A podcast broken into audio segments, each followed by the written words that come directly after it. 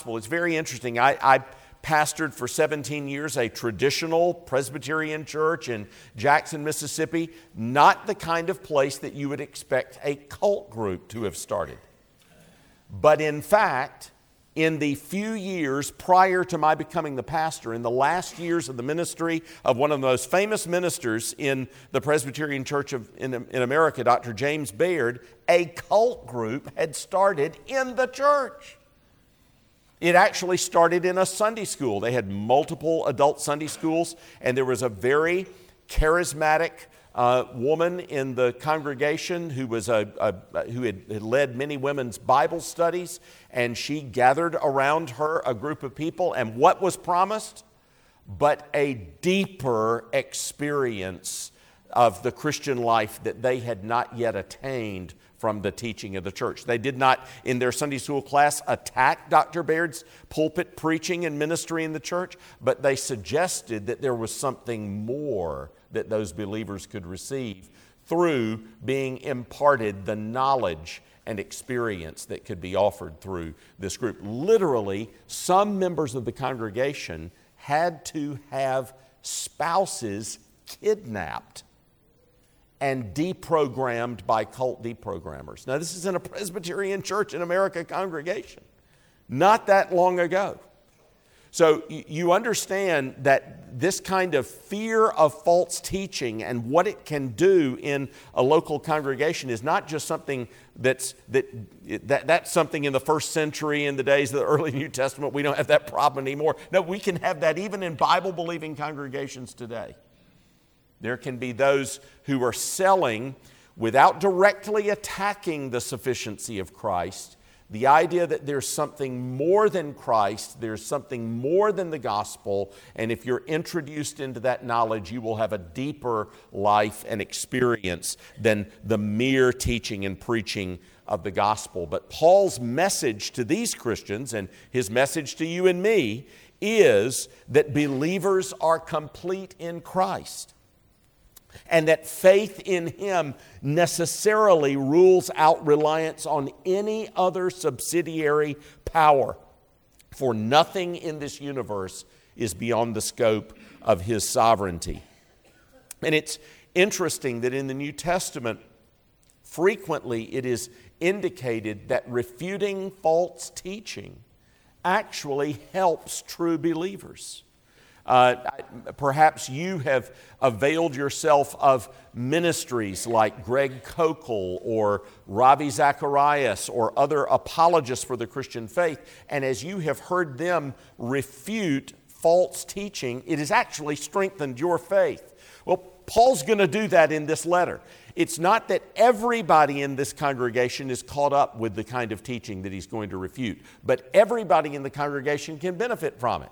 So even if you haven't been tempted to some kind of religious syncretism, even if you haven't fallen prey to some sort of false teaching, it's always good to be helped by an exposition of the truth that refutes what is false. And I want you to see how Paul does that in this prayer today we ourselves need to be regularly reminded and reassured of the all sufficiency of Jesus Christ and the power and effectiveness of the gospel. And Paul helps us do that in three ways in this passage. He does these three things. First, he points us to God as the source of our salvation. You'll see that in verse 3.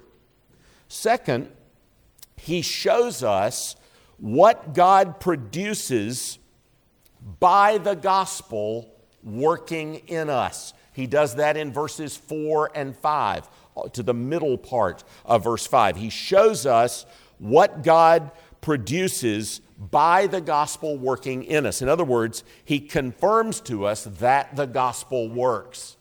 And then, third, and you'll see this from the middle of verse 5 all the way down to verse 8, he assures us that if we have heard the apostolic gospel, if, if we have heard the gospel as it is proclaimed by the apostles, as it is set forth in Scripture, then we have heard the truth.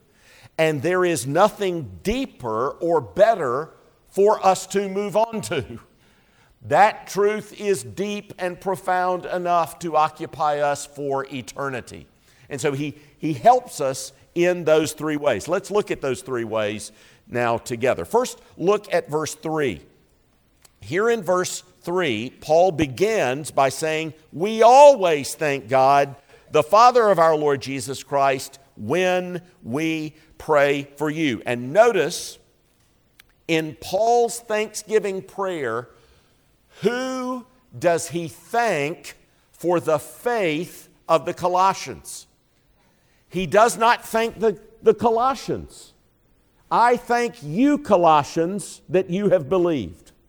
He thanks God that the Colossians have believed. And in thanking God for the Colossians' faith in Christ, Paul is doing what? He is pointing us to God as the source of salvation. You, you don't thank God for something that somebody else did. And you don't thank the Colossians for something that God did. And so he thanks God for the faith of the Colossians because God is the author of their salvation.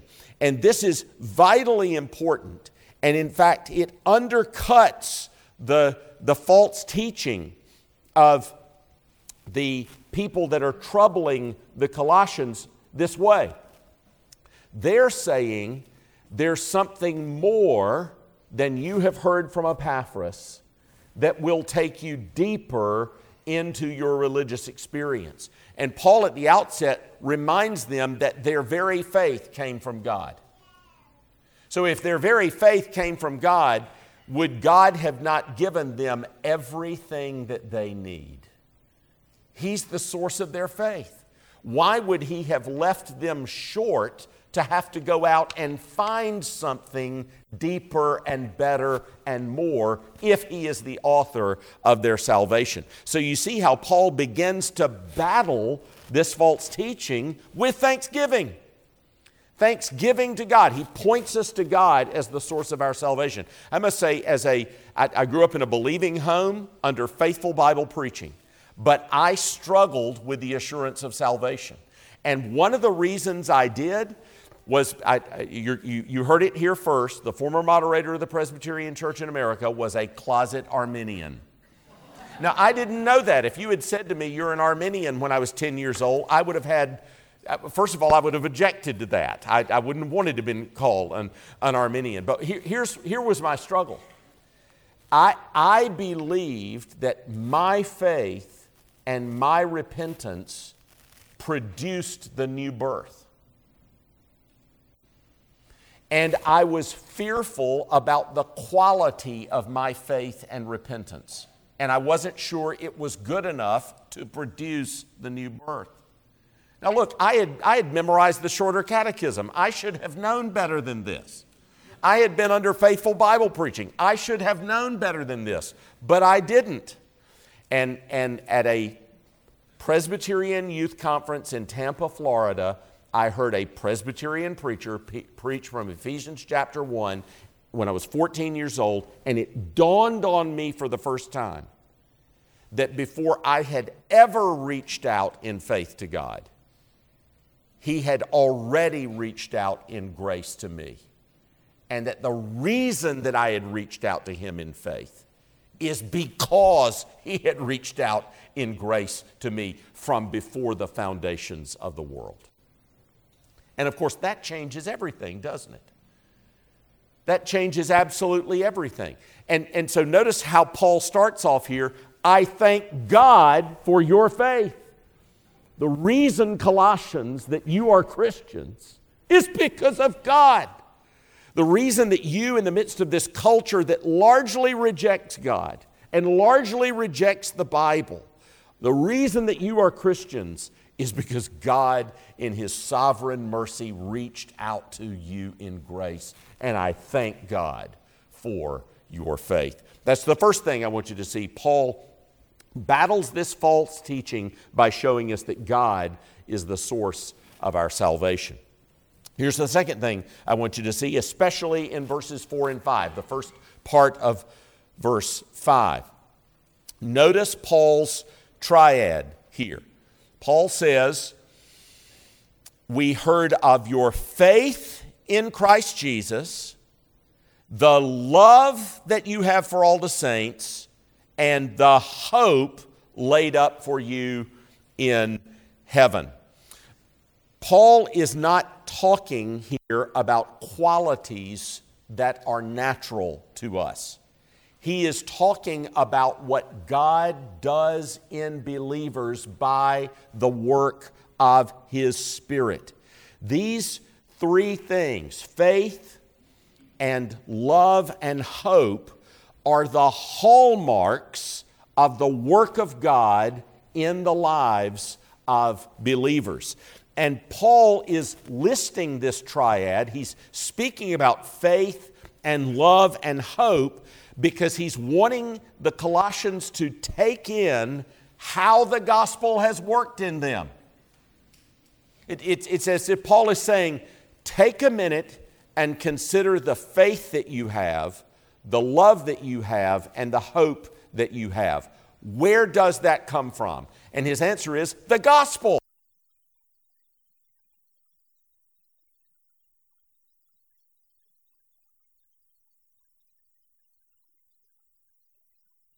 More love and more certain hope. We want to grow in those experiences if we are believers, and we want to grow in the expression of those things and, and, the way that those things take hold of our lives. But the fact that we believe and love and hope, Paul says, is the fruit of the gospel in our lives. Let's just think for a few minutes about these three things. First thing that Paul says is he's heard of their faith in Christ Jesus. They believe who Jesus is. They believe who Jesus is as he is declared in the Word. They trust in Christ as he is offered in the gospel. They rely upon him.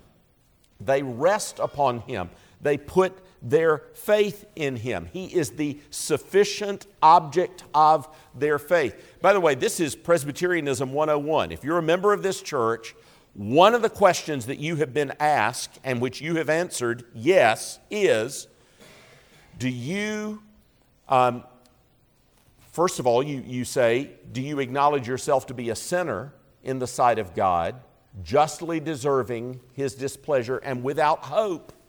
Save in His sovereign mercy? And when you answer yes to that, the next question you're asked is this Do you believe on the Lord Jesus Christ as the Son of God and Savior of sinners? And do you receive and rest upon Him alone for your salvation as He is offered in the gospel? Those are the first two questions you answer when you become a part of a Bible believing Presbyterian body. And it's really expounding what Paul's talking about here faith in Christ. And Paul says, I've heard of your faith in Christ. Epaphras has come to me and told me, Paul didn't plant this church, Paul had not visited this church, but Epaphras has come to Paul and told them about the faith of the people in this congregation. And it encourages him. And so he's saying, I thank God that he's given you that kind of faith. By the way, if, if you're here today and you're not a believer, I, I, I know that the pastor and the elders are thrilled that you are here. And we want you to know that at the very heart of what we do and what we believe as Christians is the Lord Jesus Christ in the gospel and trust in Him. And Paul is talking about something that is right at the core of Christian belief.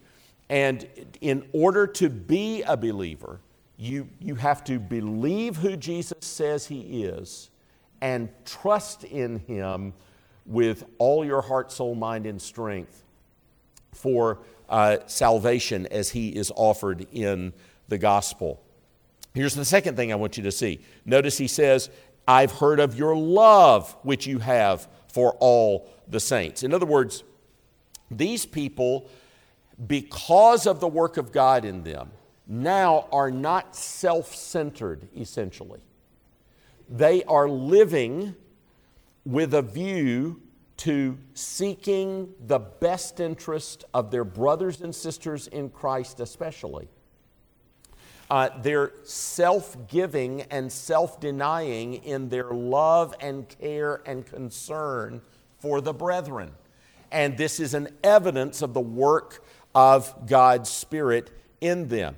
And then he says, notice, and this is because of the hope laid up for you in heaven. In other words, it's because of the hope that you have that you are able to love this way, um, which is quite fascinating. You know, as believers, you're called to love people sometimes that are difficult to love.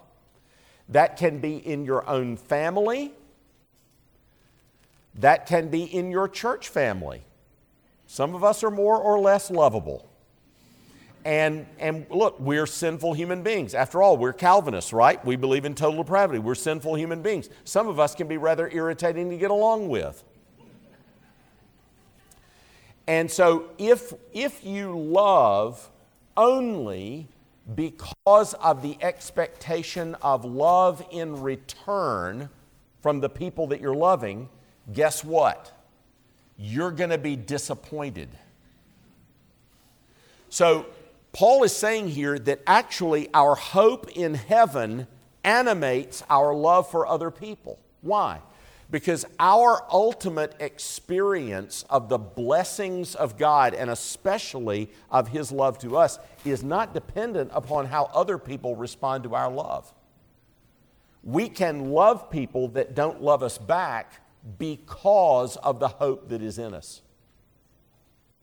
And, and Paul says, I, I want you to look at these simple things, Christians in Colossae faith, hope, and love. All of you, in some measure, he's saying, who are true believers, have evidences of these things in your life. They're there because of the work of God. The fact that they are there is proof that the gospel works. And the fact that they are there is proof that you don't need to look somewhere else other than Jesus and, gos- and the gospel for something deeper in your Christian life. He, he's, he's asking them to just think for a minute how extraordinary these things are. That people believe on Jesus as he's offered in the gospel, that people love one another, uh, even when they're not returned that love, and that people have a hope that is far beyond just temporal hopes, it's an eternal hope in heaven. Think how extraordinary that is. This, this last week, I met three Christians who encouraged me in all of these areas. Very, very different. Very different ages and backgrounds. All of them showed the evidence of this Spirit's work in their life. One was a lady almost 90 years old named Alice. Alice uh, has, had, been, has, has, had been a widow for um, two years. She had been married for over 50 years. Um, her husband uh, had made a profession of faith in Christ about six months before their marriage. And a few months into their marriage, he renounced Christianity and never went to church again. And um, though he was not unkind to her, uh, and though he was a good provider, as a believer, that was a 50 year trial for Alice. I mean, you, you could, she wanted to marry a believer. And she thought she was marrying a believer. And in that part of their life, they were just they were totally different. She, they, they, were, they were not united at the, at the most significant place of intimacy for a, a, a Christian couple that is united in their faith together in Christ. And it was a hard trial. And, and when, when she, there were several ladies in the congregation that brought Alice up to me and sort of stood around her, these were the women who had prayed her through those years. And then her husband died two years ago. And uh, and, and Alice talked about God's faithfulness. And then she said, And I've recently been remarried. to get this, after 50 something years of marriage, almost 90 years old, she marries a 91 year old pres- retired Presbyterian minister. And she talked to me like a 16 year old girl in love. And she couldn't wait to bring him over to me, to introduce him to me. And, and she said, Ligon, you, you have no idea what it is like to be married to a godly man who cares for your soul. And she was, she was giddy like a girl. And he was blushing, I think, uh, when, when he was. But, but here, here were two 90 year olds in love. And, and, but what a testimony. This is a woman that loved God through a long, hard marriage. And then God, in the latter days of her life gave her this wonderful relationship with a godly man. And I thought, what a tremendous testimony of faithfulness in all those years, in all of those hard places. Then I met Mr. Kim. Mr. Kim grew up in a Buddhist family in Korea. And he was the firstborn son of his father. But his mother could not bear other children, and so his father took another wife who bore five children to his father. So he had five step uh, siblings, and uh, his father was abusive to his mother. And when he got to be about 10 years old, he stood up for his mother. And when he stood up for his mother against his father, his father kicked his mother and him out of the house, put them on the street. Now, his father was a wealthy businessman. And so he and his, his mother end up on the streets of Seoul in Korea. And you can imagine how, how dangerous a thing that was for a, a woman who had a child and who was now uh, divorced and on her own with little family uh, structure to support her. And, uh, and, and, and they had to make it on their own. And uh, Mr. Kim determined that he was never going to be a man like his father. In the course of time, someone shared the gospel with him, and he came out of Buddhism into Christianity. And he was eventually admitted into the most prominent university in the land, and he was given a 50% scholarship, but he and his mother lived on nothing. So even a 50% scholarship wasn't going to get him into the most prominent university in Korea. And so a Christian friend of his said, Why don't you go back to your father and tell him that you've been admitted into this university? You would be the first member of his family ever to go to university, and maybe he would help you. And uh, so Mr. Kim went back to his father, uh, to the village where he was, and sat down with him and told him the story. And, uh, and, but, but he said, Father, whether you help me or not, the, the main thing that I want to tell you is that I have become a Christian. And he explained the gospel to his father.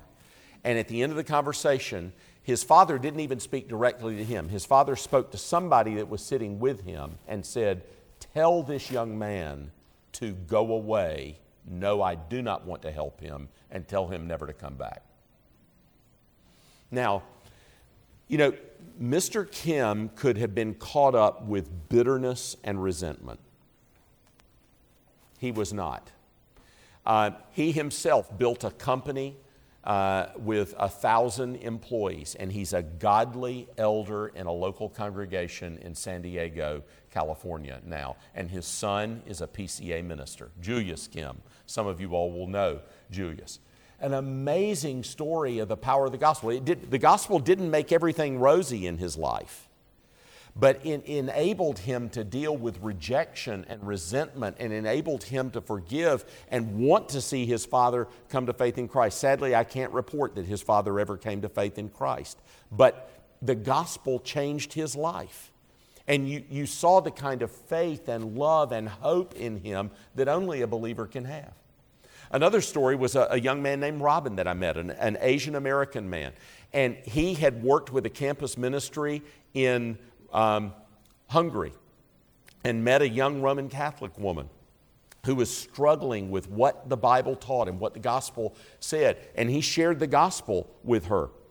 And she became a Christian. And she moved to the United States and she met a young South African man named Neil, and they got married and they became members at First Presbyterian Church in Jackson.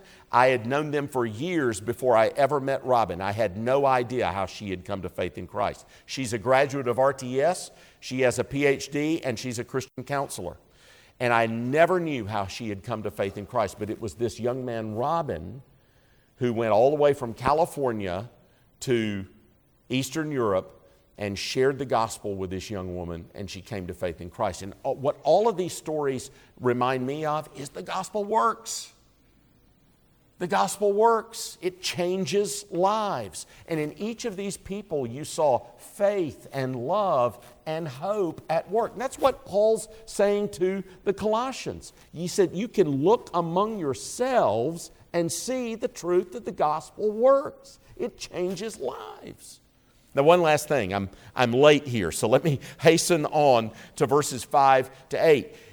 What Paul does here in his testimony is he said, just consider again the gospel that you have heard. Look at what he says. First of all, he says, Of this you have heard before in the word of truth, the gospel. In other words, Friends, you have already heard this gospel that I've been talking about. It's not some knowledge that has been held back from you, it was declared to you from the beginning. Second, he says, look at verse 6 this has come to you as indeed in the whole world it is bearing fruit. So the gospel, he said, the, the gospel that you have heard is not some secret message for you. It is an openly declared proclamation that is being spoken and preached and proclaimed in all the world. It's not some secret knowledge for a few special initiates who know the secret handshake. It's something that, that, the, that the gospel, that the, the apostles are openly proclaiming in all the world. The gospel is everywhere. And then notice again, he says, Indeed, in the whole world it is bearing fruit and increasing. So the, the gospel is working just like I illustrated for you a minute ago. The gospel is working in all the world. Uh, because of my job, I get to be on, uh, on every inhabited continent about once every 18 months. And many of you may not know that the largest Muslim country in the world is not in the Middle East, it's Indonesia. Indonesia is the largest Muslim country in the world. It's also the fourth largest country in the world. So, the fourth largest country in the world is the largest Muslim country in the world. 87% of the population is, is Muslim. But in the last 40 years, about half a million people have become Christians there the gospel is working. Iran has seen more conversions from Islam to Christianity in the last 20 years than in the previous 13 centuries. The gospel is at work everywhere. What Paul says here to the Colossians is even more demonstrable today. The gospel is at work everywhere. The gospel is working. And then look at what he says. He says, And you learned it from Epaphras. Look at verse 7. He's our beloved fellow servant. He's a faithful minister of Christ. So, what, what is he saying is, hey, don't listen to these false teachers. Your, your pastor preached this to you. You can trust him. He knows his Bible, he knows the gospel. Don't listen to these false teachers. Listen to your pastor. He's already been preaching this to you.